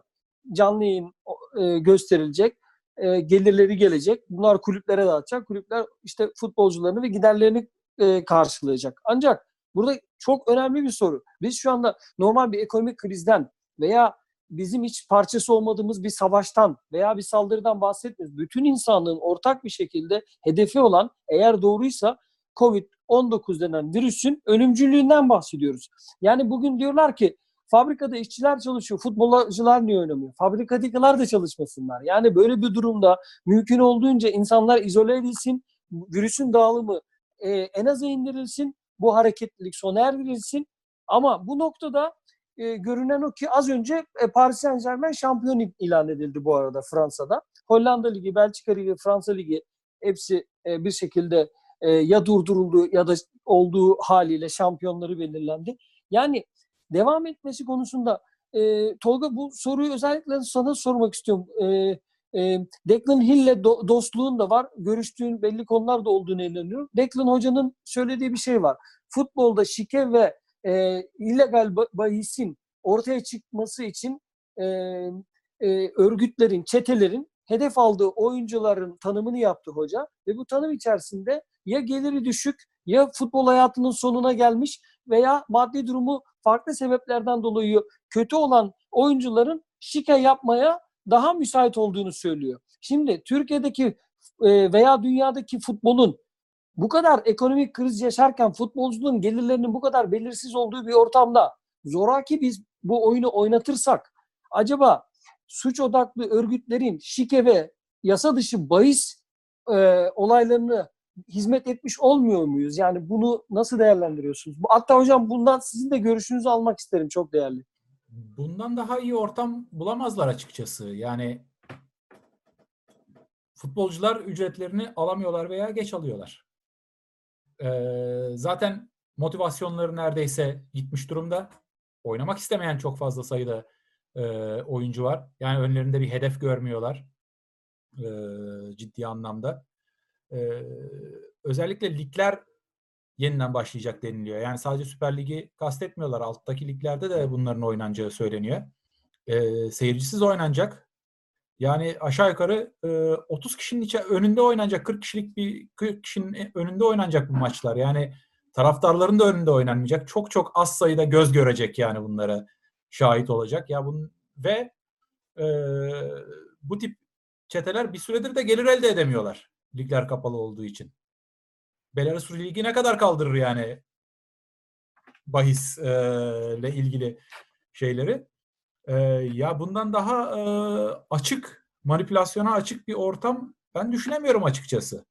E, ki ben e, çok fazla hani bahsedildiği ölçüde manipülasyon var mıdır yok mudur tarafında ben mümkün olduğunca iyimser olmaya çalışan bir insanım ama şu anda gördüğüm ve bu tarafı da hiç konuşulmuyor. Yani e, tamam naklen yayın ne olacak vesaire. E, sağlıkla ilgili konu zaten e, çok önemli. Ora, onunla, ondan da bahsetmemiz lazım. Ama bahisle ilgili de çok ciddi bir risk var. Özellikle alt liglerdeki e, müsabakaların yapılması durumunda, televizyondan da insanlar bunları görmediği durumda e, ve futbolcuların da çok çok daha zor durumda oldukları e, bir pozisyonda bunların manipülasyona daha daha açık e, hale geleceğini rahatlıkla söyleyebiliriz. Onun dışında da çok ciddi sorunlar var. Sağlıkla ilgili e, problemleri zaten herkes konuşuyor. E, şimdi soyunma odası şeyde e, yedek kulübesinde aralarında mesafe bırakacaklarmış. Yani korner atışları vesaire ya temas sporu bu. E, futbolcular birbirleriyle temas edecekler.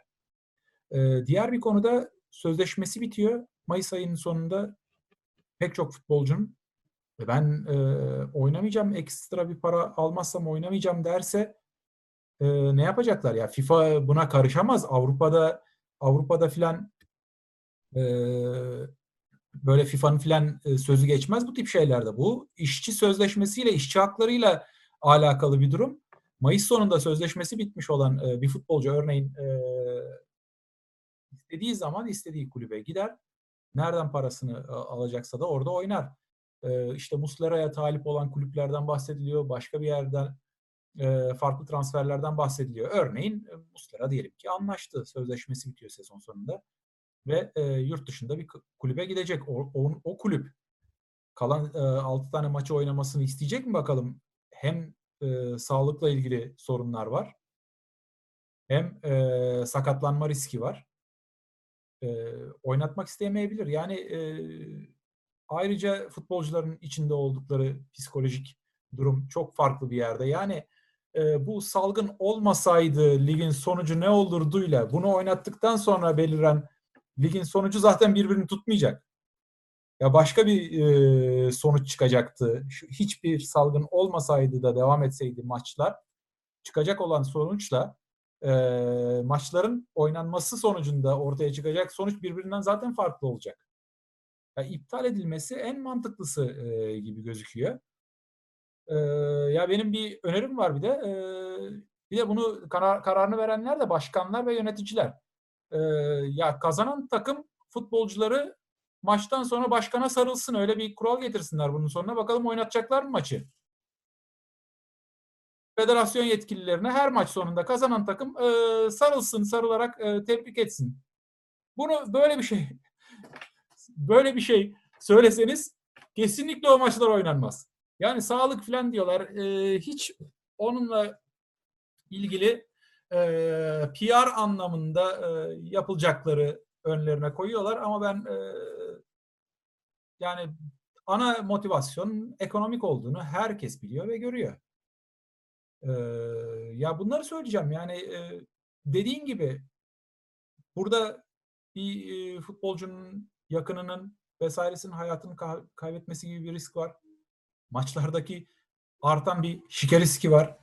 Hiç konuşulmamış olan. Ayrıca e, zaten oynattığınızda da sportif anlamda elde edeceğiniz sonuç da ligler normal devam etseydi e, elde edeceğiniz sonuçla birbirini tutmayacak. Bazı futbolcular olacak, bazıları olmayacak. Bazıları şu anda evde iyi antrenman yapıyor. E, o dönemdeki formundan farklı bir formla gelecek. Yani sportif anlamda elde edeceğiniz sonuç da aslında e, tatmin edici veya hakkaniyetli bir sonuç olmayacak, geçerli olmayacak. Ne olacak? E, şeylerin e, maçlar oynandığı için ekonomik anlamda belki e, bir, bir miktar yani haklılık ortaya çıkıp tahsilatlar yapılabilecek. O tahsilatlardan gelen e, paralar nereye aktarmak aktarılacaksa oralara aktarılabilecek. Bunun dışında ben e, çok fazla e, haklı bir gerekçe göremiyorum açıkçası.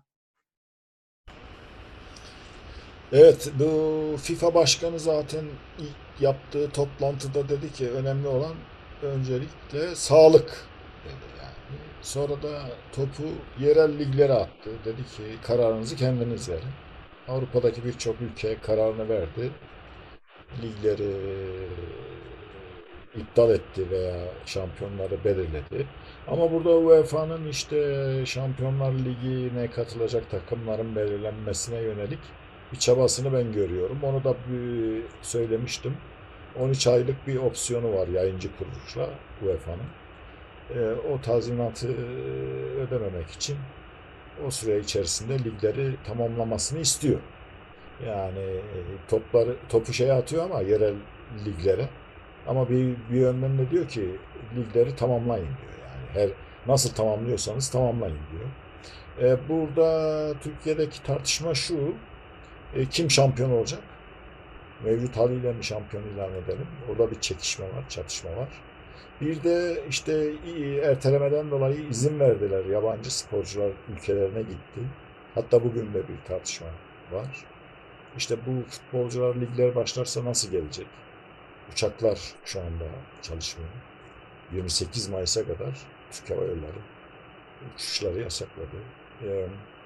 Dolayısıyla böyle bir çekişme var. İki türlü bir yayıncı kuruluşadan hak edilen hak edişlerle ilgili.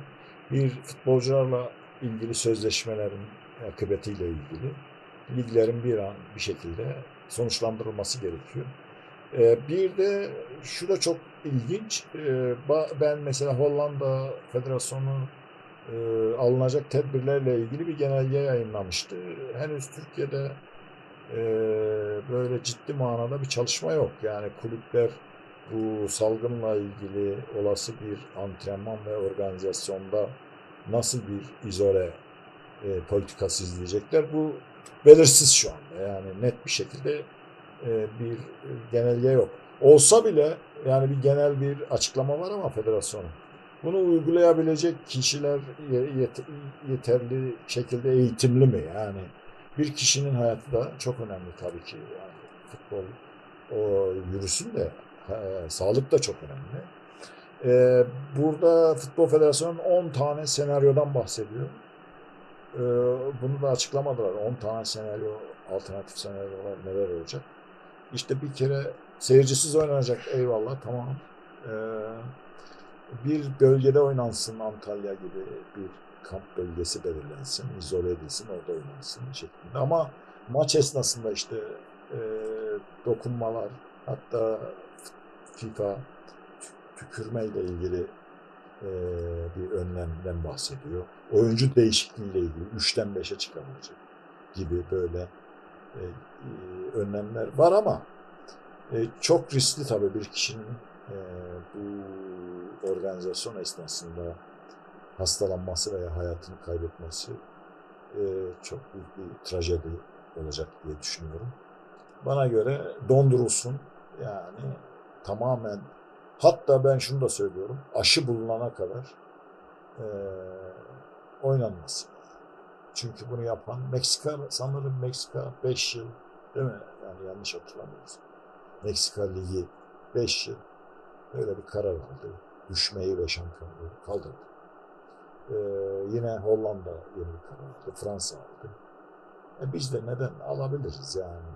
Çok da telafi edilmeyecek konular değil aslında.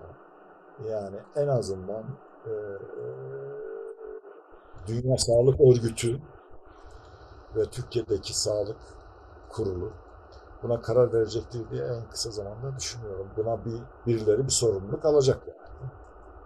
Bu da e, bu da şey de belirleyici olacak işte sizin bahsettiğiniz yayıncı kuruluşun gelirleriyle ve bahis şirketlerinin e, durumlarıyla ilgili. E, Buna gelmişken 2009'da e, Avrupa Birliği bir rapor yayınladı. Okumuşsunuzdur Metin Bey, Tolga Bey, Gökhan Bey. E, kara para aklamayla ilgili, futbolla ilgili bir rapor yayınladı. İşte burada şike, bahis ve kayıt dışı ekonominin futbolda yer aldığı bilinen bir gerçek. Bu tespit edildi. Yine Uluslararası Yolsuzlukla Mücadele Birliği var. Yine e, uluslararası e, yolsuzlukla mücadele eden çeşitli kuruluşlar var. Bunların birçoğu futbol sektörüyle ilişkili yani. Bunları yakından takip ediyorlar. Zaman zaman e, bahisle de ilgili kararlar alınıyor, uygulanıyor. E, bundan bir mücadele var. Bunlar futbol içerisinde yer alıyor. İşte bu bir fırsat onlar için. Bu fırsatlara e, zemin vermemek adına e, federasyonun alacağı ciddi kararlar çok önemli. Yani herkesin uygulayacağı, uyacağı, arkasında iradenin olduğu bir kararın e, olması gerektiğine ben inanıyorum. Bu kararda çıkacağına da inanıyorum. Yani e, böyle bir ciddi bir karar çıkacak diye düşünüyorum. E, şunu ben ekleyeyim. Onu da söylemekle açıklık getirelim. UEFA da e, tavsiye etmesine rağmen yine zorlamıyor. Yani bu ligleri bitirin demiyor. Ligleri bitirebiliyorsanız bitirin diyor. Normal formatıyla. Maçları oynayın. Eğer bu olmuyorsa kısa formatlı bir turnuva yapın diyor. Bu da olmazsa iptal edin. Sportif anlamda e, hakkaniyetli bir şekilde hangi takımların e, önümüzdeki Avrupa kupalarına katılacağını bana bildirin diyor. Şampiyon da belirleyin demiyor. Şampiyon belirlemek de zorunlu değil. Önümüzdeki yıl Avrupa kupalarına kimlerin katılacağını bana bildirin diyor. İşte o bir nevi şampiyonluk. Avrupa kupalarına kimlerin katılacağının mümkün olduğunca hakkaniyetli bir şekilde belirlenmesini istiyor. Evet, e, müsabakaların oynanmasından yana olduğu o metinde anlaşılıyor. Ama şu riski de alamıyor yani. E, bu maçları illa oynayacaksınız da diyemiyor. Zaten öyle bir gücü yok. UEFA'nın öyle bir yetkisi de yok. Yere- yere- yapabilecek. Diğer bir konuda şeyi hiç e, konuşmadık. Yani Temmuz-Ağustos ayı içerisinde e, sıcaklık olarak futbolun oynanması gece 9'da 10'da bile oynasanız mümkün olmayan yer var. Hele ki Antalya'dan bahsediyorlar. Yani Antalya'da Temmuz-Ağustos içerisinde yani yürümek e, bile zor. E, ayrıca bu da sağlık sorunu yaratabilecek başka bir durum. Yani futbol oynamaya uygun bir e, dönem değil, mevsim değil bu. Yani saat kaç olursa olsun, akşam da oynatsanız, ne zaman oynatırsanız oynatın. E, yani ben açıkçası doğru olan tek kararın tamamen iptal edilmesi. Yani hiç olmamış gibi önümüzdeki yıl başlayacaksa eğer e, koşullar buna uygun hale gelmişse e, geçen seneki e, başlanıldığı gibi lige yeniden başlanılması. Çünkü e, hani şampiyon ilan etmek vesaire filan bunlar da çok ciddi tartışma geçirecek, getirecek. Yani hiç başa gelmemiş 100 yıl boyunca bir şey oluyor ve bu e, bu olmayacak da ne olur olabilir liglerin iptal edilmesiyle ilgili haklı gerekçe. Evet ama burada bir toplumsal bir tabakat sağlanması gerekiyor. İşte o paydaşların işte burada futbol şurası çok önemli. İşte futbol federasyonu tek başına karar vermeyecek yani burada. Kulüpler, e, sporcular, antren, e, teknik adamlar, taraftarlar, e, herkes, medya bir araya gelecek. Ortak bir konsensüs sağlanacak ve bu karara da herkes uyacak yani. Herkesi ikna etmek lazım, razı etmek lazım. Yani bir tarafın alacağı bir karar diğer tarafı yıkabilir. Ya herkes razı olamaz yani. İki, iki, iki tane Yani karar var. Şimdi En ya azından- şampiyon Trabzon'u şampiyon ilan etmezseniz Trabzon razı olmayacak. Trabzon'u şampiyon ilan ederseniz de e, diğerleri razı olmayacak. Ne ne derseniz deyin ağzınızda kuş tutsanız da razı edemezsiniz yani. Ama bunun bir Bunu artık Ee, işte bunu bir araya gelecekler. Kapıları kapatacaklar. Oradan ortak bir karar çıkacak. Ona da herkes uyacak. yok çıkmayacak. Oradan başka bir yerden e, ne yapalım diyecekler. Orası da ne söylerse onun karar verilecek açıkçası. Yani Türkiye'de öyle e, ortak akılla vesaire filan e, karar alma alınacak bir e, ortam olmadığını düşünüyorum ben. Hangi sektörde olursa olsun. Umarım en kısa zamanda ligler eee, kaldığı yerden devam eder. Hepimizin ortak şeyi bu yani. Önemli olan Yani sağlık. ben şunu söylüyorum. e, bilmiyorum e, Gökhan sorun var mıydı da şunu da ifade edeyim. Yani diyelim ki ligler e, normal oynanmaya başladı. Bu pandemi ortadan kalktı. E, en aza indi veya risk. Yani insanlar daha rahat ortamlarda. Şimdi Türkiye'deki tesisler ve statlardaki hijyenik duruma baktığımızda özellikle alt liglerde yani bundan sonra böyle virüsün yayılma hızının şu anda tespit edildiği, tehlikesinin çok iyi bilindiği bir ortamda acaba yani federasyon tesislerle ilgili e, lavabolar, e, kadın tuvaletleri, muslukları olmayan, beyaz suları akmayan statlara gidiyoruz alt liglerde. Yani çok kötü rezil durumlar. E, statlara mescit yapılıyor, mescitler toz içinde. Toz var diye gazetenin üzerine namaz kılıyorlar, gazeteler de kalıyor. Bu sefer oralarda yani en kutsal alanlar bile statların içerisinde artık e, hijyenik açıdan çok tehlike arz ediyor. Bununla ilgili özellikle alt liglerde yaşanan sorunla ilgili federasyon e, bu konuyla bir e, çalışma yapacak mı? Yani hijyen e, sertifikaları olsun, programlar olsun, hijyenle ilgili aydınlanma olsun. Yani gözle görünmediğin bir virüsün tehlikeli olmadığını düşünen insan sayısı çok fazla. Yani e, sadece taşla sopayla saldırabilecekleri e, maddeler insanlar tehlike olarak görüyor ama bugün virüs çok ciddi bir tehlike. Maçlar normal oynanmaya başladığı zaman da tesis sorunları ile ilgili neler düşünüyorsunuz? Bu soruyu soracağım ikinize de. Buyurun. Ee, bunun çok kısa süre içerisinde sağlanması gerçekten zor. Ee, yani müsabakaların seyircisiz oynanması belki bu süreç e, atlatılana kadar olabilir ama Şeyden yani söyleyeyim, şöyle bir, oynandığı şöyle bir sorun var. zamanlardan Yani bahsedeyim. Seyircisiz maç oynanacaksa da oynatmayın. Oynanmasın zaten. Yani Yo, Tolga seyirci hani bir anlamı yok. Seyircisiz tiyatro oynatılıyor mu? Yo, yo, Ee, yani Tolga, şey- seyircisiz sine- sinema filmi gösterimi yani e, o da çok anlamlı e, gelmiyor bana. Ama e, statlardaki hijyen problemini hani biliyoruz çok uzun zamanlardan beri bu var. Bu gündeme getiriyor ama ne nasıl bir yol izlenirle ilgili açıkçası çok üzerine düşünmedim ve hani iki tarafın iki tarafta da neyi karar verirsen neye karar verilirse verilsin yani seyircisiz oynanması evet çözüm gibi gözüküyor. Bu sefer de seyircisiz oynanmasında bir e, esprisi kalmıyor müsabakaların. Hele ki alt liglerde. Zaten naklen yayını vesairesi falan da yok. Ya 40 kişinin bir araya gelip e, maç yapıp daha sonra skorunun web sitesinde yayınlanması gibi bir durum ortaya çıkmış olacak yani. E, Ya şöyle bir şey var. Ben o alt yayın konusunda kısa bir e, es rica edeceğim. Çünkü bir araştırma yaptım ben rakamlarla ilgili de. E, orada karşılaştım. Alt birçok takım artık şeye geçti. E, ismini vermeyeceğim ama bir e, internet sitesi aracılığıyla maç maç bilet satımı şeklinde canlı yayın gibi bir durum var. E, yani cüzi bir ücret, 12 lira gibi bir ücreti oluyor sanırım her maç için. Yani sıfır değil atliklerde canlı yayın geliri onu söyleyeyim. Evet. Yani yeni bu yeni dijital eee, Tolga Bey bu konularda e, daha bizden daha çok e, çalışıyor projeleri konusunda. Bu dijitalleşmesiyle ilgili işte geçen Amerikan e, e, futbol e, liginde e, oynanan bir maç e, izlenme rekoru kırdı yani. Dijital ortamda yayınladılar bunu. Amerikan Futbol Ligi'ni. Sanırım 53 milyon izleyiciye ulaştı. Öyle bir rakam var.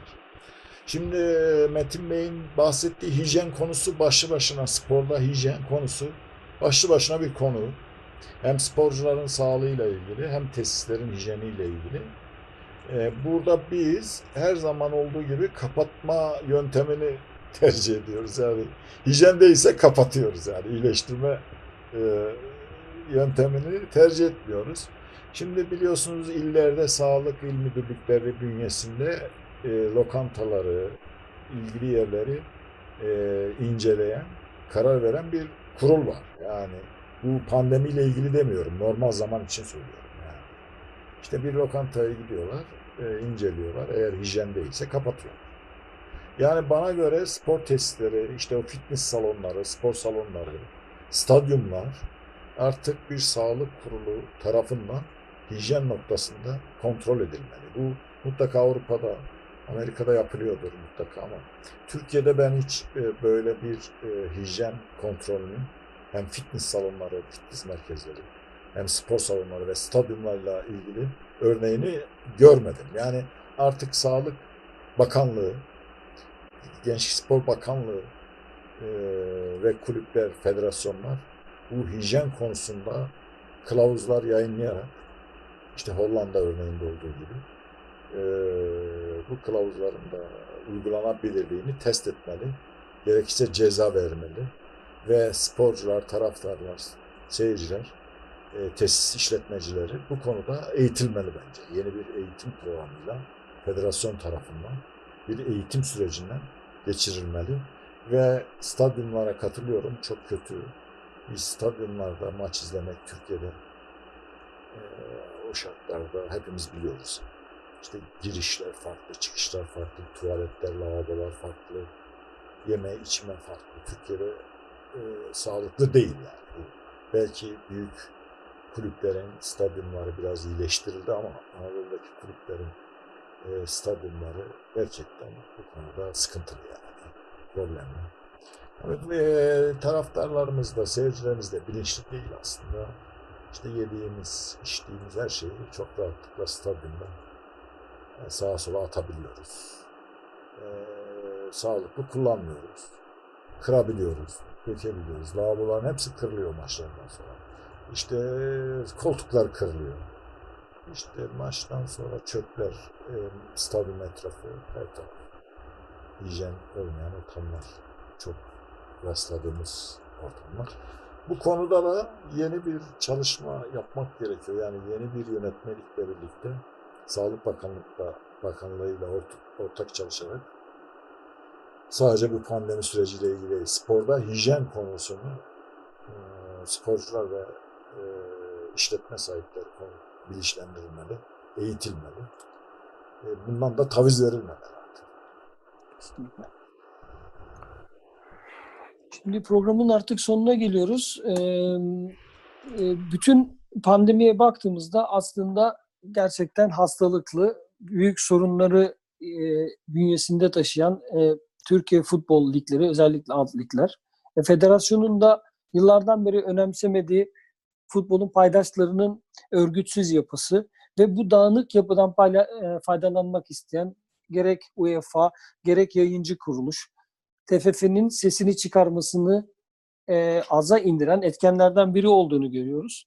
E, mevcut durumun hasar tespiti yapıldıktan sonra pandemi sürecinin nasıl yönetileceği ilgili e, gerek e, Sabahattin hocamızın e, ifade ettiği şuranın toplanması veya şura benzeri yeni bir e, kurumun özellikle önümüzdeki 3, 5 ve 10 yıllık süreci idare edecek şekilde e, özel bir şekilde federasyonla özel bir şekilde belirlenmesi gerektiğiyle ilgili bende bir kanı e, e, oluştu. E, tabii ki e, bu oyunun oy, oynanıp oynanmaması ile ilgili en önemli şeyin insan sağlığı olduğunu söyledik ve tesislerin hijyenik ortama e, getirilmesi oyuncu ve halk sağlığı açısından ne kadar önemli olduğunu ve federasyonların artık bundan sonra bu tip önlemleri almak için e, geniş bir rapor hazırlayıp bu raporu da daha sert bir şekilde uygulamanın yollarını gerek federasyon gerekse devletin e, kanunlarıyla uygulamanın yollarını araması gerektiğini düşünüyoruz.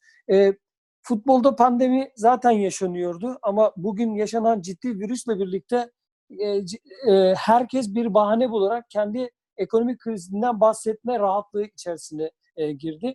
Ben özellikle e, e, Sabahattin Hocama oruçlu şekilde programa bu kadar bize katlandığı için teşekkür ediyorum. Şu an Hamil burada yok. Kendisine teşekkür ediyorum. E, önemli e, dostumuz Tolga Şenel e, akademinin e, fahri üyesi olarak artık onu e, e, söylemek istiyorum. Çok teşekkür ediyorum. Tekrar çoluğunuzdan çocuğunuzdan zaman ayırarak bize, e, taraftarlara ve Türkiye'deki spor severlere bilgiler verdiniz. E, programı kapatmak için de çok değerli Gökhan Çakmak'a sözü veriyorum. Teşekkür ederim. Ee, ben de hem Tolga Hocam hem Sabahattin Hocama vakit ayırıp katıldıkları için çok teşekkür ediyorum. Çok zevk aldığım, e, doya doya konuşabildiğimiz bir program oldu. Ee, varsa sizden son sözlerinizi alalım, eklemek istediklerinizi. Akabinde programımızı kapatalım yavaş. Ben de e, bizlere bu fırsatı verdiğiniz için e, çok teşekkür ediyorum. Çok sağ olun, var olun. Her zaman takipçiniz olacağım bundan sonra. E, Akademi Sakarya Spor çok güzel bir proje. Ben de elimden geldiği kadar destekleyeceğimi buradan çok rahatlıkla söyleyebilirim. Ben de çok zevk aldım, çok bilgilendim. Bilgilerimi tazeledim, yeniledim. Ayrıca Tolga Bey'e de buradan selamlarımı iletiyorum. Çok katkı sağladı. Ondan da her zaman takipçisiyim. Spor startup ne oldu bilmiyorum ama e, spor sektörü ne ne ne yöne evrildi bilmiyorum. E, sektörün içerisinde yer alıyor mu, almıyor mu? E, bir ara e, üretmiş olduğu içerikleri çok yakından takip ediyordum. E, bugün daha çok iyi anladım ki o içeriklere daha çok ihtiyaç var. Yani Tolga Bey bu içerik üretmeye devam etmesini tavsiye ediyorum. Türkiye'nin buna ihtiyacı var yani. Sizin de yapmış olduğunuz çok kıymetli bir çalışma. Bunlar tabii ki hem akademik anlamda hem e, sektörel anlamda hem teorik ve pratik anlamda uzun vadede çok katkı sağlayacaktır. Umarım bunlar e, mesaj verilmesi istenen yerler tarafından alınır. Böyle de bir problemimiz var. Yani e, biz de mesela akademi olarak yazıyoruz, çiziyoruz, konuşuyoruz. Hatta ben çok riskler aldım. E, pratikle, pratiğe de döktüm bunu. E, sektörün içerisinde yer almaya çalıştım. Ama böyle de bir e, kıramadığımız bir şey var yani yapı var. Bunda da yalnız kalıyoruz. E, kimse bize prim vermiyor bu anlamda da yani. konuştuklarımız hep havada kalıyor mu ne? Öyle geliyor bana. Yani iş yürüyor bir şekilde. İş oluruna varıyor. Güçler dengesi diye ben tanımlıyorum. Güçlü olmak gerekiyor yani. Ee, güç e, siyasi, ekonomik anlamda futbola da her yerde olduğu gibi Türkiye'de de etki ediyor. Bu güçler dengesinde bilimsel metodolojide e, mücadele etmek gerektiğine inanıyorum. Bu, bunun için de bize fırsat verdiğiniz için teşekkür ediyorum. Hepinize iyi akşamlar diliyorum. Tolga Hocam, Çok teşekkürler. Ee, Çok güzel bir oturum ol- oldu. Ee, Sebahattin Hocam'la da uzun zamandan beri e, karşılaşmamıştık. Ben hocam devam ediyorum ama bildiğiniz gibi bir süredir İngiltere'deyim artık. Biraz buradan devam ediyoruz. Ee, Spor tarafındaki e, yaptığımız işlere, projelere vesaire. Ama söyleyeceğim şu, e, belki konuşmanın içerisinde de biraz bahsettik.